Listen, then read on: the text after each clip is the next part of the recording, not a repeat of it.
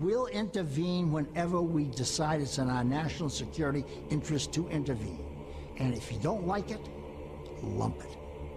The problem with America is not that we go around marauding around the world imposing ourselves.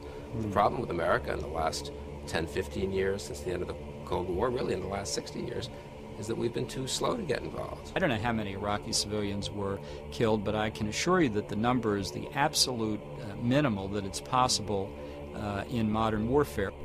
Every nation in every region now has a decision to make. Either you are with us or you are with the terrorists. You know, that land over there is yours. You'll go back to it one day because your fight will prevail and you'll have your homes and your mosques back again because your cause is right and God is on your side. Welcome to the darkened hour. Welcome to another episode of the Darkened Hour, and I'm your host, Adam Fitzgerald. With me today is a very special guest. John Kiriakou is a former CIA case officer, former senior investigator for the Senate Foreign Relations Committee, and former counterterrorism consultant for ABC News. He was responsible for the capture in Pakistan in 2002 of Abu Zubaydah, then believed to be the third ranking official in Al Qaeda in 2007, Kiriakou blew the whistle on CIA's torture program, telling ABC News that the CIA tortured prisoners, that torture was official US government policy, that the policy had been approved by then President George W. Bush. He became the sixth whistleblower indicted by the Obama administration under the Espionage Act. In 2012, Kiriakou was honored with the Joe A. Callaway Award for Civic Courage, an award given to individuals who advance truth and justice despite the possible the personal risk it creates. He was later named Peacemaker of the Year by the Peace and Justice Center of Sonoma County, California. He won the PEN Center's USA's prestigious First Amendment Award in 2015 and is the author of The Reluctant Spy, My Secret Life in the CIA's War on Terror, while authoring, authoring other books such as The Convenient Terrorist, Surveillance and Surveillance Detection, a CIA's Insider Guide, and Doing Time Like a Spy, How the CIA Taught Me How to Survive and Thrive in Prison. John Kiriakou, welcome to the show. Thanks so much for having me. Happy to do it. You know, you, you mentioned in your book that you were actually recruited into the CIA by a graduate school professor at George Washington University who had yes. been himself a former CIA official. Tell mm-hmm. us tell us more about this encounter. Yeah, I was in graduate school at George Washington University. This is uh, uh, 1988. And uh, I was taking a class called The Psychology of Leadership. It was taught by an eminent psychiatrist by the name of Dr. Gerald Post. He was very unusual in that he had a PhD in political science, a PhD in psychology, and an MD, and um, and was a practicing psychiatrist. So he was he was teaching this course, absolutely fascinating course, on the psychology that foreign leaders exercise to implement their policies, their foreign policies, and to get what they want. Uh, looking at, for example, why the Yalta conference at near the end of World War II was in Yalta. Why wasn't it, you know, in Washington or London or Tehran or whatever? Um, and it's because that Stalin knew that Roosevelt was sick. And so Roosevelt had to go all the way around the war through Africa and then Iran to go up to Yalta. And by the time he got there, he was exhausted and he wanted to go to sleep. And Stalin insisted that the talks begin immediately. And just to be able to go to bed, Roosevelt gave up Poland. And so, you know, things like that. We don't normally talk about the role of psychology in the execution of foreign policy. So I did really well in this class. And um, he gave us an assignment one day where he wanted us to shadow our bosses for a week and then write a psychological profile of our bosses. I was working at a labor union at the time, the United Food and Commercial Workers Union, at their international headquarters here in Washington. And um, I was a little afraid of my boss. He was he was a big, mean, uh, union organizer. He had had his back broken during a, a riot by scabs, and it, he was just a mean, old school badass. And so I'm spending the week with him, and halfway through the week, we get into an argument, and I called him a racist, which he was. He got so angry, he balled up his fists, and I, I put up my hands to protect myself, thinking, uh, I went too far this time. Here it comes. And he looks at me and he says, My penis is bigger than yours. And I said, What? And he said it again. And I said, You know what? You're nuts. And I quit. And I walked out. I quit. So I, I went back to my dorm and I wrote this paper. I told the story in the paper. And I said, He's a sociopath with psychopathic and possibly violent tendencies. And then using the texts, I gave examples of, of these uh, tendencies. A week later, I get the paper back. I got an A. And in the margin, Dr. Post wrote, Please see me after class. So class finished and, and I went to see him. I said, Dr. Post, you, wanted to see me.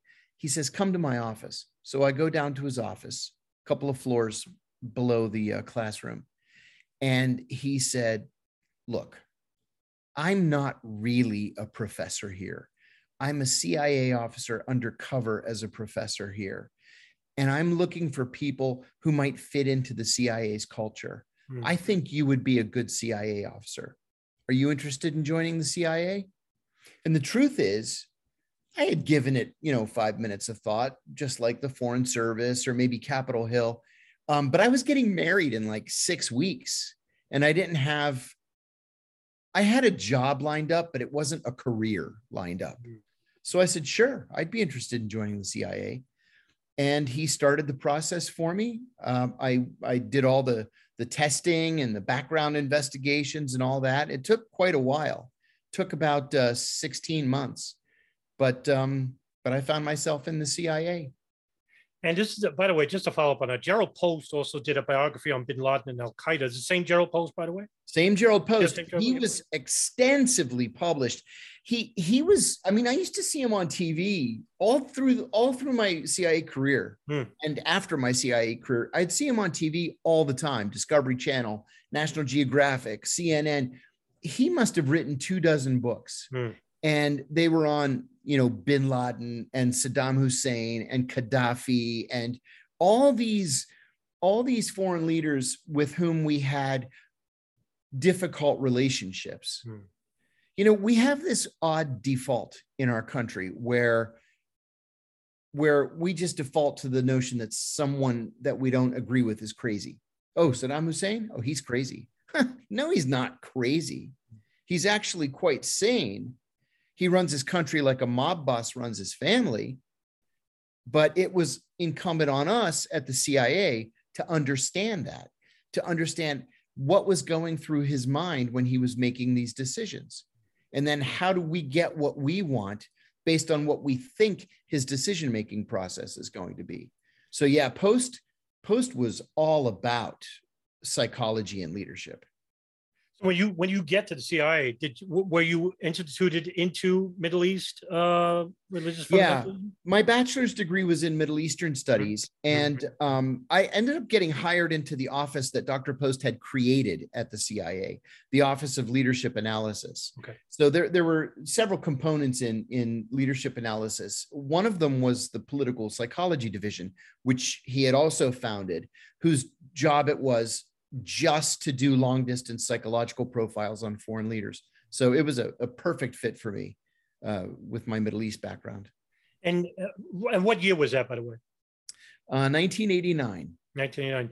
Uh, because in 1996, uh, David Cohen actually helped to create the Bin Laden Issue Station, which was codenamed Alex Station after Michael Scheuer's son, uh, which Scheuer was the chief of station. And one of your one of the um, co-employees who was the initial hires at the uh, Alex Station, was one of um, uh, who was hired at the same time as you, was Alfreda Ann Bikowsky. Mm-hmm. Uh, what was your overall assessment prior to Bikowsky becoming situated at Alex Station? I spent the first seven and a half years in the Directorate of Intelligence first in the Office of Leadership Analysis and then in the Office of Near Eastern and South Asian Analysis. Hmm. Went overseas. I went into Arabic training for a year and then I went overseas to the Middle East for two years. Hmm. Came back uh, uh, working in NESA again on Iraq. And then I got bored to tell you the truth. It's just Iraq, Iraq, Iraq, Iraq. It was clear to me that the Clinton administration was just going to maintain the status quo. And I thought, you know, I, I could be here for another 20 years working on Iraq and writing the same things. So I decided to do something different and I switched to um, counterterrorism operations. Very unusual move. But as it turned out at the time, I was the only person in the entire CIA who was fluent in both Arabic and Greek. And so I went through all of the operational training, uh, mid career, and then uh, went to Athens as the CTC representative. At the same time, Alfreda uh, began working in in Alex Station. So when I got back from Athens, it was the summer of 2000. Let me think. I went back to CTC and I headed a group that did training uh, for Middle Eastern um, intelligence services uh, to do counterterrorism operations. Uh, 9 11 hit. I went to Pakistan to head counterterrorism operations there. And then when I went back, they reassigned me uh, to Alex Station, and I was the chief of counterintelligence there, uh, looking for moles and probes and double agents and stuff like that. And then So- then I went up to the uh, seventh floor. Right. I'm glad you mentioned this because I, I didn't know whether to put it into questioning and whatnot. Was there, there wasn't many Arab linguist speakers at CIA, was it? 16. 16 Mhm. out of how many? Uh, the uh, the actual number of employees is classified, but it is it- it's uh, well into five digits. Into five, wow, 16 out of five digits. All right, that's a problem. And um, that was some, that was something the FBI later on actually complained about. John O'Neill, the late John O'Neill, Yeah. head of the counterterrorism unit in New York, basically complained that Ali Soufan was the only Arabic speaker and that they didn't spend enough funding into getting Arab linguists speaking. Yeah, the the FBI and the CIA had the same problem Hmm. uh, with this lack of Arabic speakers, and in fact, it was it was actually worse in the in the FBI because they treat linguists in the FBI as second class citizens. So you can rise up as an FBI agent, you know, up to GS 15, and then you go into the senior executive service. But if you're a translator, most everybody's going to be stuck at the GS 12 hmm. level. And then if you go into supervisory position, you get get up to 14. Well, here's Ali Soufan, who's who's interrogating the the most important high value target that we had captured Mhm. up to that point. And this guy's a GS 12 nobody who will never get the respect that an agent will get, even though the agent doesn't speak a single word of Arabic and is unable to participate in these interrogations. That's why Ali left the, the FBI and opened his own firm. Mhm. And he's been wildly successful.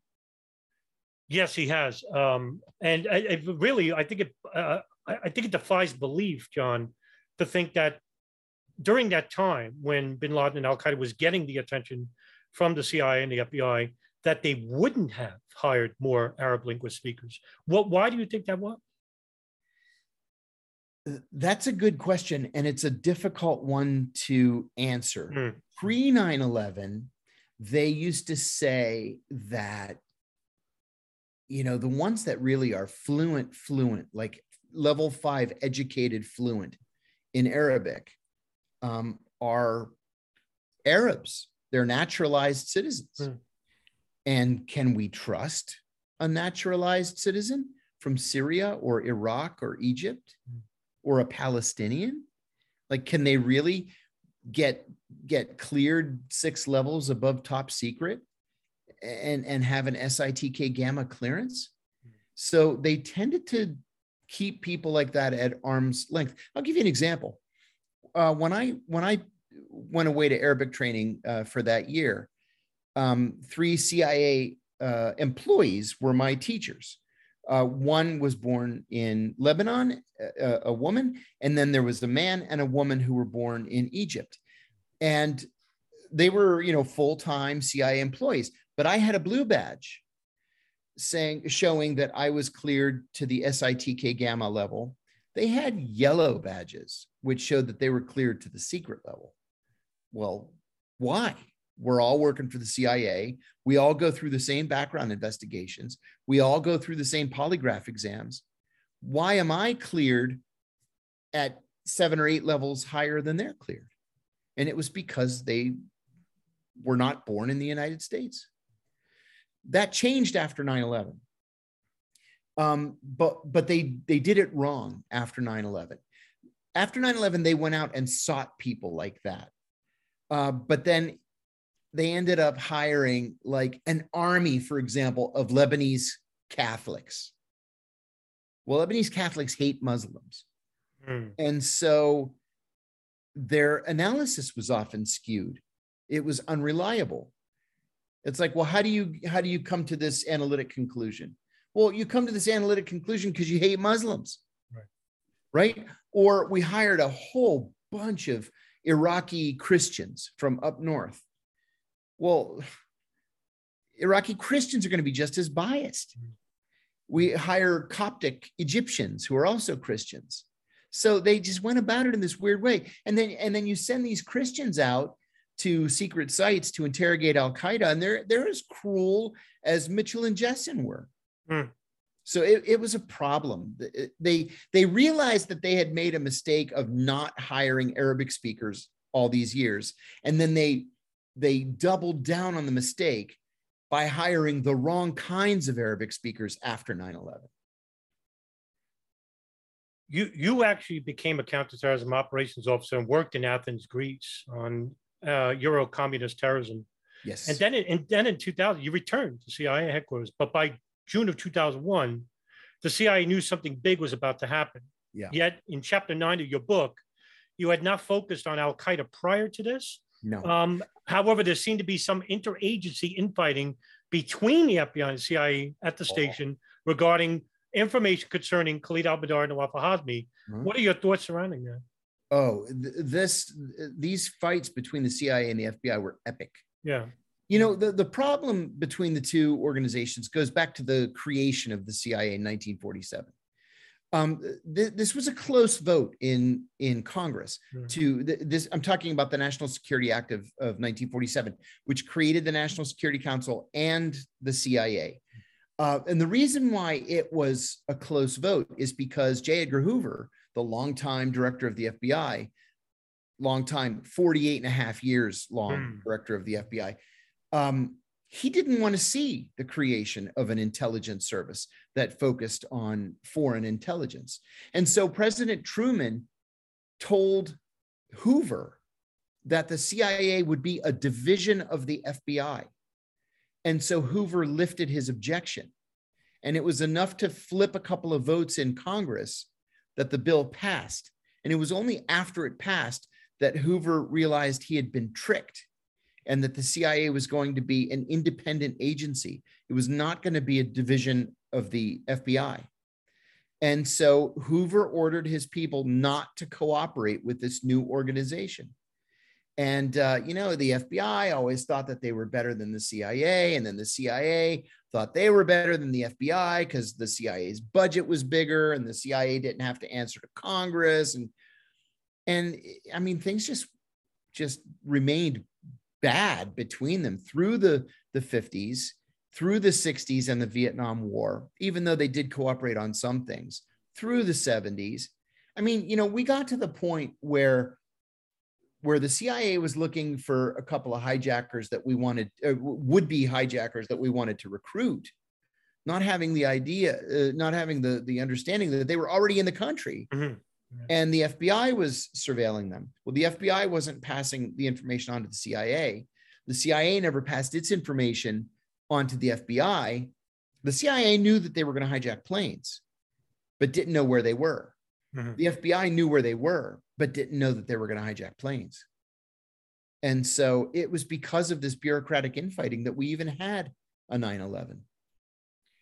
Yeah, when I interviewed Anthony Shaffer, it was he said sim- something similar to what you said, that, and he said he naively thought that everybody would be on the same page. Right. Because So did I. Right. So did and so did yourself. Oh, yeah. Right. And so when, Right. Because because we're all one team, right? Right. I mean, Exactly. Hmm. our, our job was to protect the country. It wasn't to fight with each other to see who gets credit for protecting the country. It was t- to protect the country. Mhm. And then, you know, we've got 2,000 Americans dead in one day because we couldn't do our jobs.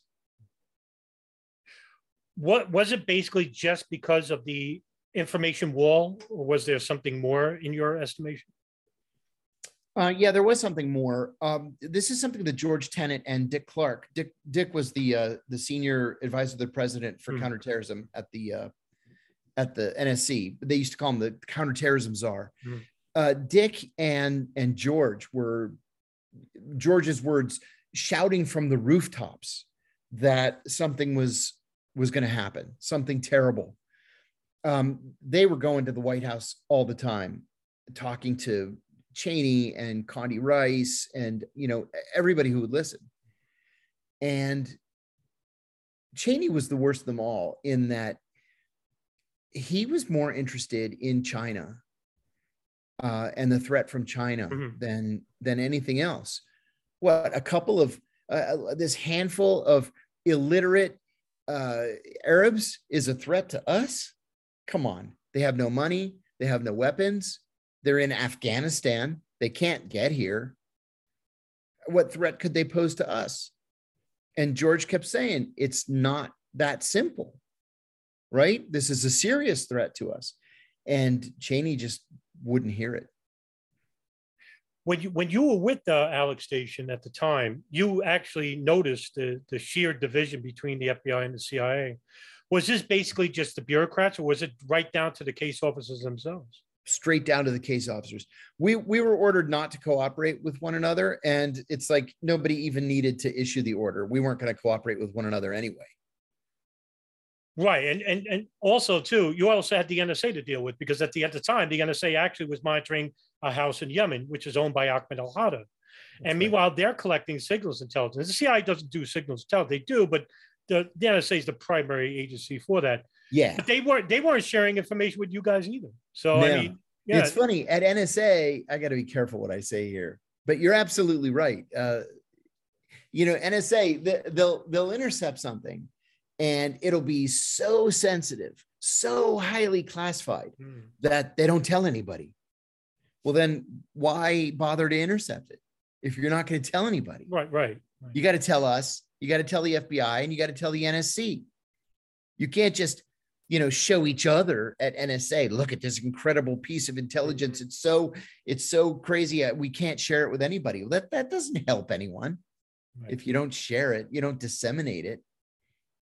This You know, this I, I used to get calls from NSA every once in a while. It was crazy. We were all supposed to cooperate, right? We're all working together. So I, I go to over to NSA and spend a day. How you doing? We have lunch. Then they would come over to CIA and we'd take them to the gift store and we'd have lunch and briefings, whatever, because we're all supposed to be on the same team. And then they would they would call. I'll never forget this. My my green phone rings and I answer, and it's NSA. I was like, "Oh, hey, how you doing? Good. How are you?" I said, "Yeah, I'm good. What's going on?" We've got a really hot piece of intelligence. I said, "Okay. About what?" Well, I I can't tell you. I'm just I'm just calling to tell you that this is something that you're going to want to find out about and it's it's really uh it's really hot. It's really sensitive. I said, "Well, how the heck am I supposed to know then what it is if you won't tell me?" Well, we're gonna we're gonna send a hard copy by courier, and um, they're gonna put it in a safe in the director's office. I'm like, "Are you friggin' kidding me?" So what we had to do, they would send a copy to the director's office and a copy to the operations center. So I'd have to go up to the operations center and say, "I'm told that there's an intercept in, and then I have to see it." They're like, yes, you have to sign the logbook. I have to sign it. I sign my name and the, the date and the time and the title of the report. And then I'm not allowed to touch it or to take notes on it. So you have to stand there. Like I would always stand like this. Some people would stand like that. And you read it and then you're like, okay, thank you. But you can't touch it. You can't copy it. You can't take notes on it. And because you can't take notes on it, you can't put it in the president's daily brief, right. right? Because then the the PDB editor is going to say, well, where's the original copy? We can't just tell the president, here's this information, just take my word for it. Right, right. Right. You got to attach the original way the original copy is, you know, hands off, eyes only. Well, that's not, that's no way to run an intelligence uh, community. If you're cleared, you're cleared. So, So would, it- would, would that come from the director Hayden himself? oh, yeah. Yeah. Yeah. Hayden was trouble from the get go. Sure. You know, it's the one agency I've I've concentrated on in my studies for 9/11 because the NSA had run two wiretaps. One was on Bin Laden's satellite phone, and the other was the house in Yemen. And I said, you know, if they had any information, it would be them. They would, and according to Scheuer later on, he would later say the NSA was the gold mine for all intelligence Yeah. regarding that. And I I said, CIA had zero sources, zero, literally nothing. Yeah, they're just going by on the ground. But I, as for signal intelligence, I mean, they heard everything. And according to the former senior executive Thomas Drake, he would later on say that the, the NSA had so much metadata regarding Al Qaeda and Bin Laden that if they shared it Yeah. with other intelligence, they, they could have stopped 9/11 themselves, just just themselves. Mhm. And I said, wow, I can only imagine what was being said on those lines by these Al Qaeda operatives. Yeah. And I, I, you know, it leads me to believe that, you know, all this information is basically classified. I mean, I don't even know. Yeah, for sure. Highly- And you know, I, I don't know if this is apocryphal or not, but um, on 9-11 or 9-12, um, Orrin Hatch, the Republican senator from uh, from Utah, was giving an interview on CNN, and he mentioned the fact that NSA was on Bin Laden's cell phone, and then Bin Laden never used a phone ever again. He stopped in 98, 1998. Is that what it was? yeah, 98? yeah, 1998. Yeah, and, and Washington Post broke a story, and then later on they, they said that was the reason why. But the reason why he he just dislodged the phone was that because um, you had the East Africa bombings, and the trial Yeah. came out, and Mohammed Daw- Dawood Al Awali actually gave the number to the Yemen hub in that trial, and it was public. And I said, you know, that's that's astounding that the Yemen hub number was named in the trial, and they still use that number. Oh my god! And I can only imagine, you know, but bin Laden ditched the phone in 1998. But that didn't stop him from other Al Qaeda operatives using other satellite phones. So, I, like I said, I can only imagine what- the NSA had collected up that point. It's only led to the imagination yeah, because we really don't know. I it's got to be astounding, but we don't know. You're right. right. exactly. Yeah. So, listen, after the September 11th attacks, you were actually named chief of the counter-terrorist operations in Pakistan. Mhm. And then, of course, uh, you know, the biggest story at the time was March 28, 2002, Yeah. uh, Faisalabad, Pakistan. And you were behind the raid to capture the biggest name in Al Qaeda at the time, Abu Zubaydah. It- Uh, that the- was arguably the most important day of my life. Was it really? Yeah. It it certainly changed the the course of the rest of my life. Yeah. Tell us about it. Yeah, it's uh it's a very very long story, so I'll, I'll give you the very short yeah, version. sure. Yeah. Um we uh we had intelligence that that Abu Zubaydah was somewhere in Pakistan. Um, we tracked him to both Faisalabad and Lahore. He kept going back and forth, back and forth. There's a there's a turnpike, a toll road that connects the two cities. But you know, there are 12 million people in Lahore and there are 7 million people in Faisalabad, and it's really tough to, Sure. to narrow it down. So we were able to narrow it down to his location down to 14 possible sites, which later became 13 possible sites. We brought a big team in, half FBI, half CIA, and we hit all 13 sites simultaneously. And um, and we're fortunate enough to to get him in one. It was, it was a fierce firefight uh, during it. You know, it, it actually wasn't. I, I No? told everybody be, before the raid began, before we kicked off, we, we actually went our separate ways at, Mhm. at 10 p.m. the night before. And I said, listen, there's only one rule here. Our orders are to take him alive. He's got to be taken alive. Mhm. And as soon as the operation started, this one Pakistani policeman just opened fire. And, and he killed one guy who was with Abu Zubaydah. He was a bomb maker. He almost killed Abu Zubaydah by shooting him in the thigh, the groin, and the stomach Mm. with an AK 47. And then he shot Abu Zubaydah's uh, bodyguard. Now they were unarmed. There was no reason to shoot them like that. But the guy got carried away. Hmm. Yeah. He suffered some injuries. Now, um, that was that was at the time that was huge because, and Huge. incident, incidentally enough, also, I wanted to get your thoughts on this. You know, it's funny because in the 1993 World Trade Center bombing and 9/11, a lot of the co-conspirators behind these two terrorist attacks were captured in Pakistan. Yes. Ram, Ramzi Youssef, Ramzi bin Al Shibh, Khalid Sheikh Mohammed, and Abu Zubaydah. That's right. What was the was the ISI?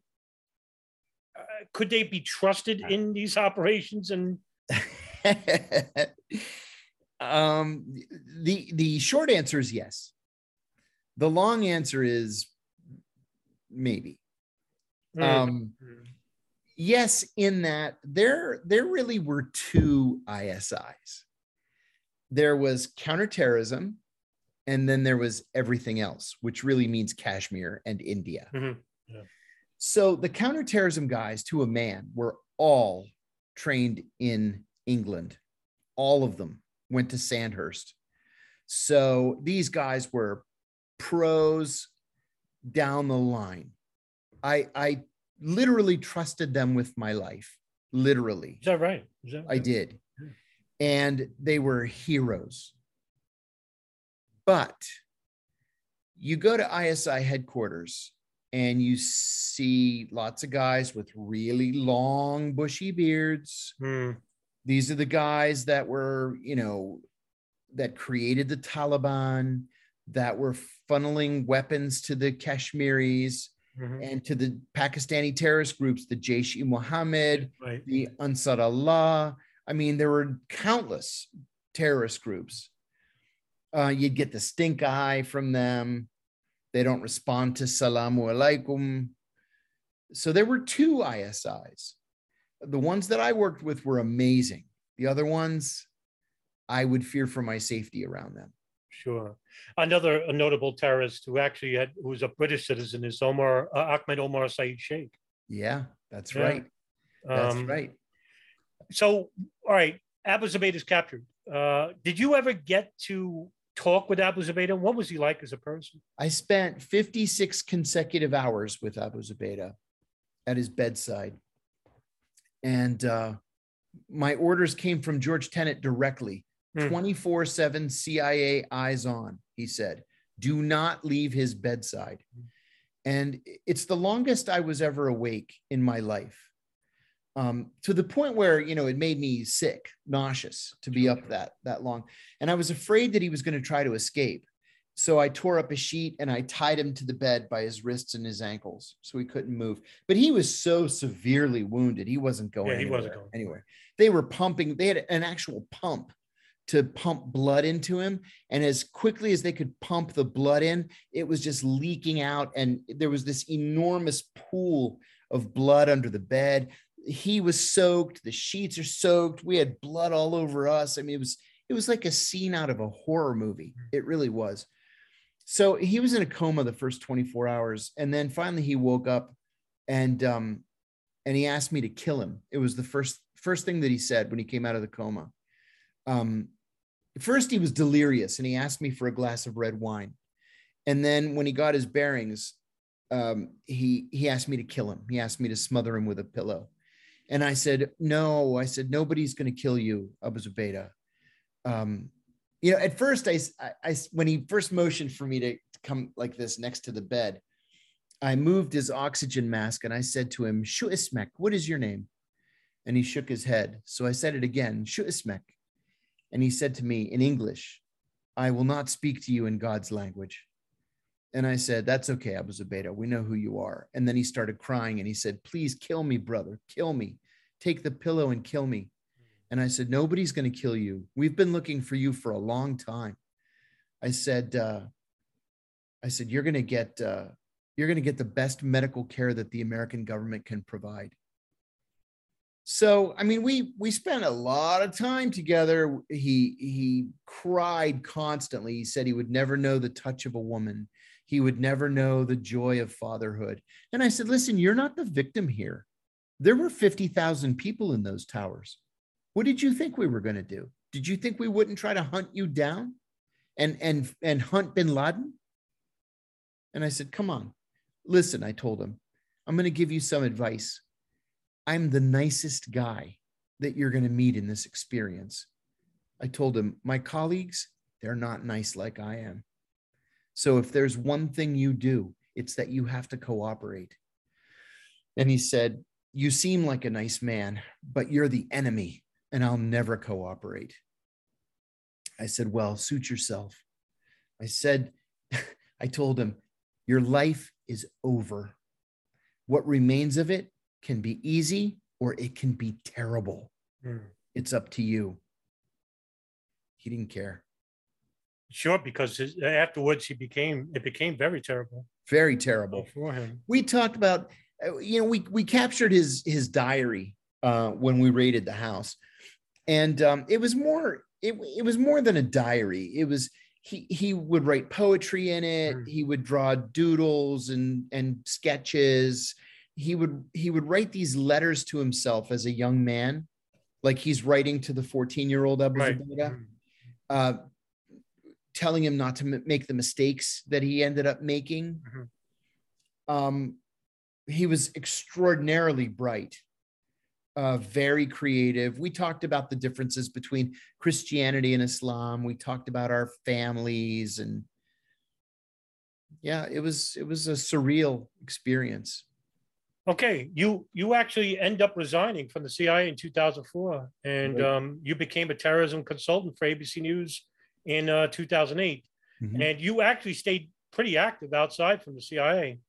And Yeah. you actually gave an interview to Brian Ross in 2007 describing the capture of Abu Zubaydah. And during this interview, you mentioned that a former CIA employee said to you that Zubaydah had been waterboarded.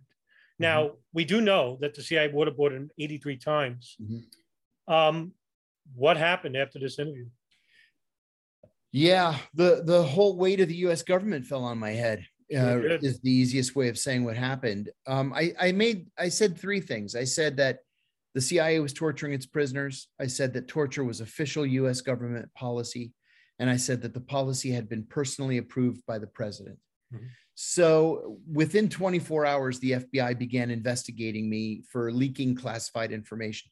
They investigated me from December of 2007 to December of 2008. And in December of 2008, they sent my attorney a declination letter where they were declining to prosecute me.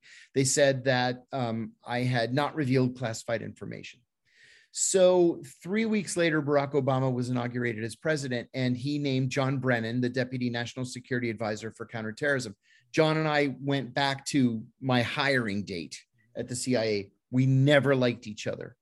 And uh, Brennan was one of the he was one of the creators of the torture program. He was the number four at the CIA. He was the deputy executive director. And so he, he asked the Justice Department to secretly reopen the case against me.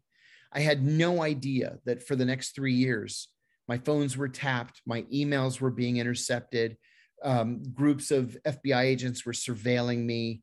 And then in January of uh, 2012, um, I was arrested and charged with five felonies, including three counts of espionage coming from that ABC News interview and a Hmm. subsequent interview I did with the New York Times. You got the similar treatment to um, your counterparts at the NSA, Thomas Drake, Yes. um, Kirk J. Wiebe, and Yes. Ed Loomis, and where- Ed and Bill Binney. and Bill Binney. That's right. Mhm. These guys, and they basically just, you know, didn't say anything that was classified, If just like you. No. You didn't share any classified information, but yet the agencies that they, which incidentally enough, it was the same agencies that brought down the hammer of the justice upon you. Um, I can only imagine what you were thinking at the time because there was nothing that you said that was revealing No. what we, what we, what we, Everybody knew. everybody, right? Exactly. Everybody already knew. You know, Human Rights Watch had already issued a report saying the Hmm. CIA was was torturing its prisoners. Amnesty International said CIA is torturing its prisoners. Um, the International Committee of the Red Cross said CIA is torturing its prisoners. So then John Kiriakou goes on TV and says the CIA is torturing its prisoners, and I get three espionage charges. I, yeah, I, I when I read your case a while while back, I remember when you actually mentioned that even if you the reported torture would actually be fruitless because the Congressional Intelligence Committees were all, already aware of it. They were all in on it. They, you know, people ask me all the time, well, you shouldn't have gone to the media. You should have gone through your chain of command. My chain of command created the torture program. Right. Oh, you should have gone to the oversight committees. The oversight committees secretly approved and then financed the torture program. So, no, I couldn't go through the chain of command and I couldn't go to the congressional oversight committees. They were in on it. Was this basically now Thomas Drake says this because he went to the media and Bill Binney says the same thing. Is it because that you were talking to the media? That's the reason why? No, in fact, I ha- I had never spoken to a journalist before in my life. Hmm. I mean, that's off limits, right? It's out of bounds when you're at the CIA. But Brian Ross had called me and said that he had a source who said that I had tortured Abu Zubaydah. And I said that was absolutely untrue. I was the only person who was kind to Abu Zubaydah. Hmm. And he said, Well, you're welcome to come on the show and defend yourself. Well, I didn't know that that was an old reporter's trick. And it turned out that he did Ah. have a source at the White House who said that I had tortured Abu Zubaydah. And I said to my wife, I figured it out that it was at the White House. And I said, Brian Ross's sources at the White House, and they're going to try to pin this on me. I said, I've got to defend myself. And so I decided I was just going to tell the truth. That whatever he asked me, I'm just going to tell the truth. What I'd like to get your thoughts on something that has been bothering me for a little bit is that the CIA had actually tortured Ramzi bin Al Shibh, Khalid Sheikh Mohammed, and the Guantanamo Five, who are connected to the 9 11 attacks. Mhm.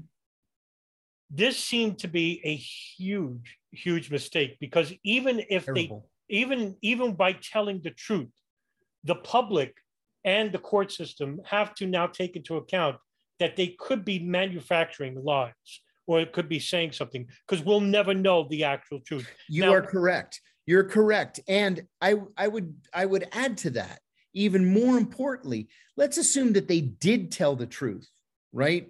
Which they didn't. Torture never gets the truth. Mhm. It gets whatever they think you want to hear just to get you to stop torturing them. But Right, let's say that they did give us something that was actionable. We can't use it in court and they can never be prosecuted.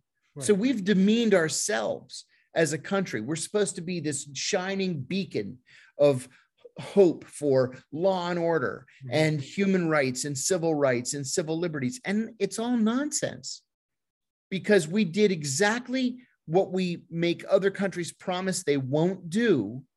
And we ruined whatever cases we might have had against them. and it's And so, you know, last week when Biden was in uh, Saudi Arabia Mhm. and he told the crown prince, you know, hey, you, you killed uh, Jamal Khashoggi and uh, this is a human rights violation and it's a, a violation of international law and blah, blah, blah. And, and uh, Mohammed bin Salman said, well, let's talk about Abu Ghraib. Let's talk about Guantanamo. Mhm. And he's right. Mhm. So we we only hurt ourselves with this cockamamie program. now i don't i, I don't i i'd be hard pressed uh to assume that you know the answer but i'm going to ask it anyway wouldn't the cia have already known that by torture they're going to create this scenario in the first place Or did- sure, but they didn't care. You know, there are a couple of elements at play here. One is the the need for revenge. 9/11 was the greatest intelligence failure in Hmm. American history, and it was preventable. And so there was this desire for revenge to show the American people we're going to hit them back 10 times harder than they hit us, right? Number one. Secondly, it comes back to that fundamental difference between the CIA and the FBI, where the FBI is constantly trying to build a criminal case, and the CIA doesn't care about any criminal case. They just want to take the bad guy off the street. And if that means that you disappear him or you send him to Cairo or Damascus or somewhere else and they disappear him, well, you know, that's life in the fast lane. when I interviewed Ken Williams of the FBI in Phoenix, I once asked him, I said, Do you think there'll ever be a trial? And he said, No. No, definitely. And I'll ask you that question. Absolutely No. not. There will never be a trial. What do you think would happen from here on? Well, they would have to they would have to close whatever courtroom uh, this thing would take place in because literally everything out of everybody's mouth, the CIA is going to jump up and down and say is classified. But more, uh, more importantly, I think uh, whatever the defendants would have to say would would expose the CIA to uh, to its own criminal charges. Listen, it's a felony to class to classify something for the purpose of keeping it from the public, right? So if you are uh, committing a criminal act like torture, which is against U.S. law, against international law, against the International uh, Convention Against Torture and, and Inhumane Punishment or Inhumane Treatment, it is illegal to classify that. And the whole thing is classified, the whole program. So it's this is far more complicated than just did they do it or did they not do it? Right, sure. The, that's why I don't think there will ever be a trial. You know, Carol Rosenberg at the New York Times. Oh, yes. Mm. What did I say? No, Carol Rosenberg at the New York yeah. Times. Yeah. She she's the only person who really writes on this issue there's a possibility that um, Khalid Sheikh Mohammed, Abu Zubaydah, Ramzi bin Al Shibh, and Abdurrahim al-Nashiri uh, might take guilty pleas. Yes, I've heard this before. Yeah. Right? And and it's the craziest thing in that all they're asking is to not be sent to Florence, Colorado. Mhm. They want to spend the rest of their lives at Guantanamo because it's tropical right? You got the ocean right over here. The weather's usually decent. It's hot. But Florence, Colorado, in a six by 10 foot concrete cell where you never see the sun again for the rest of your life, they just can't bear the thought. No. So she's the only one reporting on it that these talks are underway that we, we might end up with a handful of guilty pleas. But again, coming back to your original question, there's never ever going to be a trial for any of these guys. Yeah, I absolutely agree. And when I interviewed Ken Williams again, I he actually said that the deal actually is that they're going to take the death penalty off the table, Yes. but they have to plead guilty to 9/11 altogether. and the Now- truth is, we could never sentence them to death anyway. You know? They Oh, is that right? Is that right? Right. Oh yeah, they haven't been tried. No, no court has has levied a death penalty against them. Right. Is it? I mean, to, to me, it's it's such a paradox because they they their their evidence can't be used against them, and I think the government knows that unless they're willing to declassify classified information, which I think, like with you, I agree with you, they're not going to do that. But they would they would. That's the reason why the trial hasn't started in twenty somewhat years. So initially, now I heard uh, 2024. Um, well, I think what they're hoping is that they just die in prison. Yeah. And that Well, well, you remember seeing in the in the Senate torture report uh, what little of it we were able to see. That the plan for Abu Zubaydah, and we would have to assume that this was the plan for the others too, was uh, they just wait until he dies and then they cremate him and throw his ashes in the ocean. when, when you know, incidentally enough, you bring this up with Abu Zubaydah. I read um, in the Senate torture report as well, which I'm posting on Twitter from time to time, excerpts of it, um, that when the CIA got hold of Zubaydah, they actually put him in a coffin-like prison for 24 hours. They put beetles and bugs in there, and whatnot, and uh, put. Mm-hmm. It was, uh, it was longer than 24 hours. was it was it longer? Yeah, they kept him in there for two weeks. They would just open the coffin up long enough to change his diaper and throw some food in. Oh, is that two weeks? Okay, Mm-hmm. I, I I mistakenly thought it was 24 hours. And I heard that they they took out the uh, concrete of his cell, put in uh, wood for walls so they could wall him and whatnot.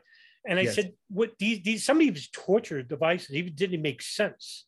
Mhm. Um, some just some of the uh, excerpts are like, you know, Bruce Jessen and, and Ivans um, basically defended themselves, saying that we were trying to protect the country by, Yeah. by getting information from them. Yeah, they keep repeating that, Yeah, hoping that yeah. maybe someday they'll convince themselves. Right. I think that's exactly. You know, let me interrupt you for one second. Yeah, sure. You talk about Mitchell and Jessen, you talk about George Tenet and Steve Kappes and and Jose Rodriguez and Gina Haspel and all these people. The reason they keep and, and and John Brennan, the reason they keep repeating this lie over and over and over again that this was the right thing to do, is the patriotic thing to do, is because they know that this is their legacy. The other 30 years of their career doesn't matter. Mm-hmm. And when they die and their obituaries are written, this is what it's going to say that they were responsible for torturing other human beings, mm-hmm. in some cases to death. And so they're trying, in whatever time they have left on this planet, to convince the American people that this was the right thing to do. And it wasn't. You, after you get sent to prison, you had a lot of people speaking up for you. Oh, and oh, yeah. one of them was Bruce Riedel, who I'm yeah. very familiar with yeah. And he tried to commute your sentence before um, Barack Obama. Yes. Um, you end up being released on February 3rd, 2015. And in, eh, eh, uh, you know, incredulity abound. You even remarked immediately that you would end up doing this all over again to expose the crimes of torture, and that this was never about leaking classified information. Never. You still stand by that statement? 100%. 100%. In fact, you know, I gave an interview to the BBC back then too. Um, it's it's their version of 60 Minutes. It's it's kind of um, it's kind of a famous show because the uh, the presenter attacks. It's constantly mm-hmm. attacking, right? And he he finally said, um, "Well, you don't seem to be too upset by any of this." And I said, "Well, you know." It's water under the bridge. It, it doesn't help me in any way to to uh, to focus on the events of the past and I said, you know, if Martin Luther King can forgive the people who wronged him, and Nelson Mandela can can forgive the people who sent him to solitary confinement for 20 plus years, I can certainly forgive people who wronged me and sent me away for only 23 short months. And he said, I don't believe that for a second. And I said, but it's the truth. And he asked me if I had any regrets. And without missing a single second, I said, absolutely not. And I said, listen, I know I'm going to take a lot of heat for saying this, but I have zero remorse for what I did. This was the right thing to do. I said, I'm a patriot. I'm a patriot. And I hate to think that on the day that I put my right hand up in the air and I swore an oath to protect and uphold the Constitution of the United States against all enemies foreign and domestic, that I was the only person in the room that day who actually meant it. So I said, no, I would definitely do it again. What are you hoping now, John? Um, you wrote a, you wrote a, uh, you know a couple of books, been author behind a couple of books here. What do you want to do from this point forward for uh, the future? In my life, you mean? Yeah. I'm doing a lot of I'm doing a lot of different things right now. You know, it's funny. I, I, I still feel like I'm 20 years old, but I'm not. I'm I'm going to be 58 in a couple of weeks, and um, for the first time in a very long time, I'm happy, and I'm enjoying what I'm doing. I've got a radio show every day here in Washington from 12 to 2, terrestrial radio. I've got three columns. I write for Consortium News, the Scheer Post at USC, and um, Covert Action Magazine. I just sent in the manuscript for my eighth book, and I'm 61 pages into my ninth book now. Uh, so I enjoy writing books. And um, in the next couple of months, I'm going to start doing some some lobbying. I've got a master's degree in legislative affairs that I never really used outside the Senate Foreign Relations Committee. So, um, you know, in, in an experience like this, you really get to see who your real friends are. Sure. And who they're not and in some cases you might even be married to them and uh, i think i finally figured it out after 58 years last question for you i just want to get your opinion um, the latest conflict in ukraine actually uh, we spent billions of dollars in military aid are we making a similar mistake as what we saw in 1979 afghanistan um, I think so. Yes. You know, I um, I've taken kind of an unpopular position on this war, uh, unpopular with both sides. because I'm opposed to the Russian invasion, and I'm also opposed to this unlimited aid to uh, to Ukraine. Uh, I would oppose I would oppose the war no matter who the parties were. If the United States had invaded Ukraine, I would oppose that. Uh, let the diplomats do their jobs. Uh, at the same time, you know, we've got bridges falling into the rivers below them. We've got highways that are international embarrassments. Uh, we've got third rate schools and second rate hospitals. You travel and you see the airports in some of these other countries where we should be embarrassed by our airports. We should be embarrassed by the condition of our schools. But we seem to have unlimited funds for weapons and weapon hmm. systems mm. and aid to Ukraine. Let's spend the money here in the United States. We have a larger defense budget than the next eight largest countries combined. Do we really need that? I don't think so. Just to follow up on that, too. Um, it seems that uh, we're getting pressured from our foreign lobby institutes of the Gulf and Israel to engage a war with Iran. Yes. And um, you know, I've, I've I've tried to speak as unbiased as I can, report as honestly as I can regarding this very tumultuous situation. What would be your opinion about uh, a potential conflict with Iran? Do, do is that even possible oh, um, yeah. at this point? Yeah.